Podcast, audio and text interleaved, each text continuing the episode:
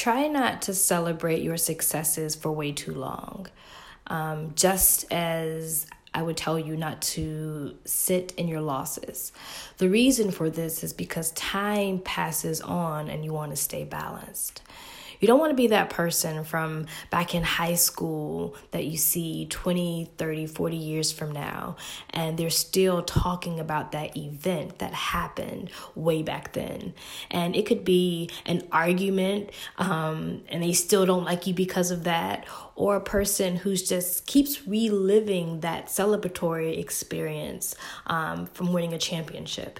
You just don't want to be that person. So think of that as in your own personal space. You want to acknowledge those things, you know, consume whatever lesson it was from that.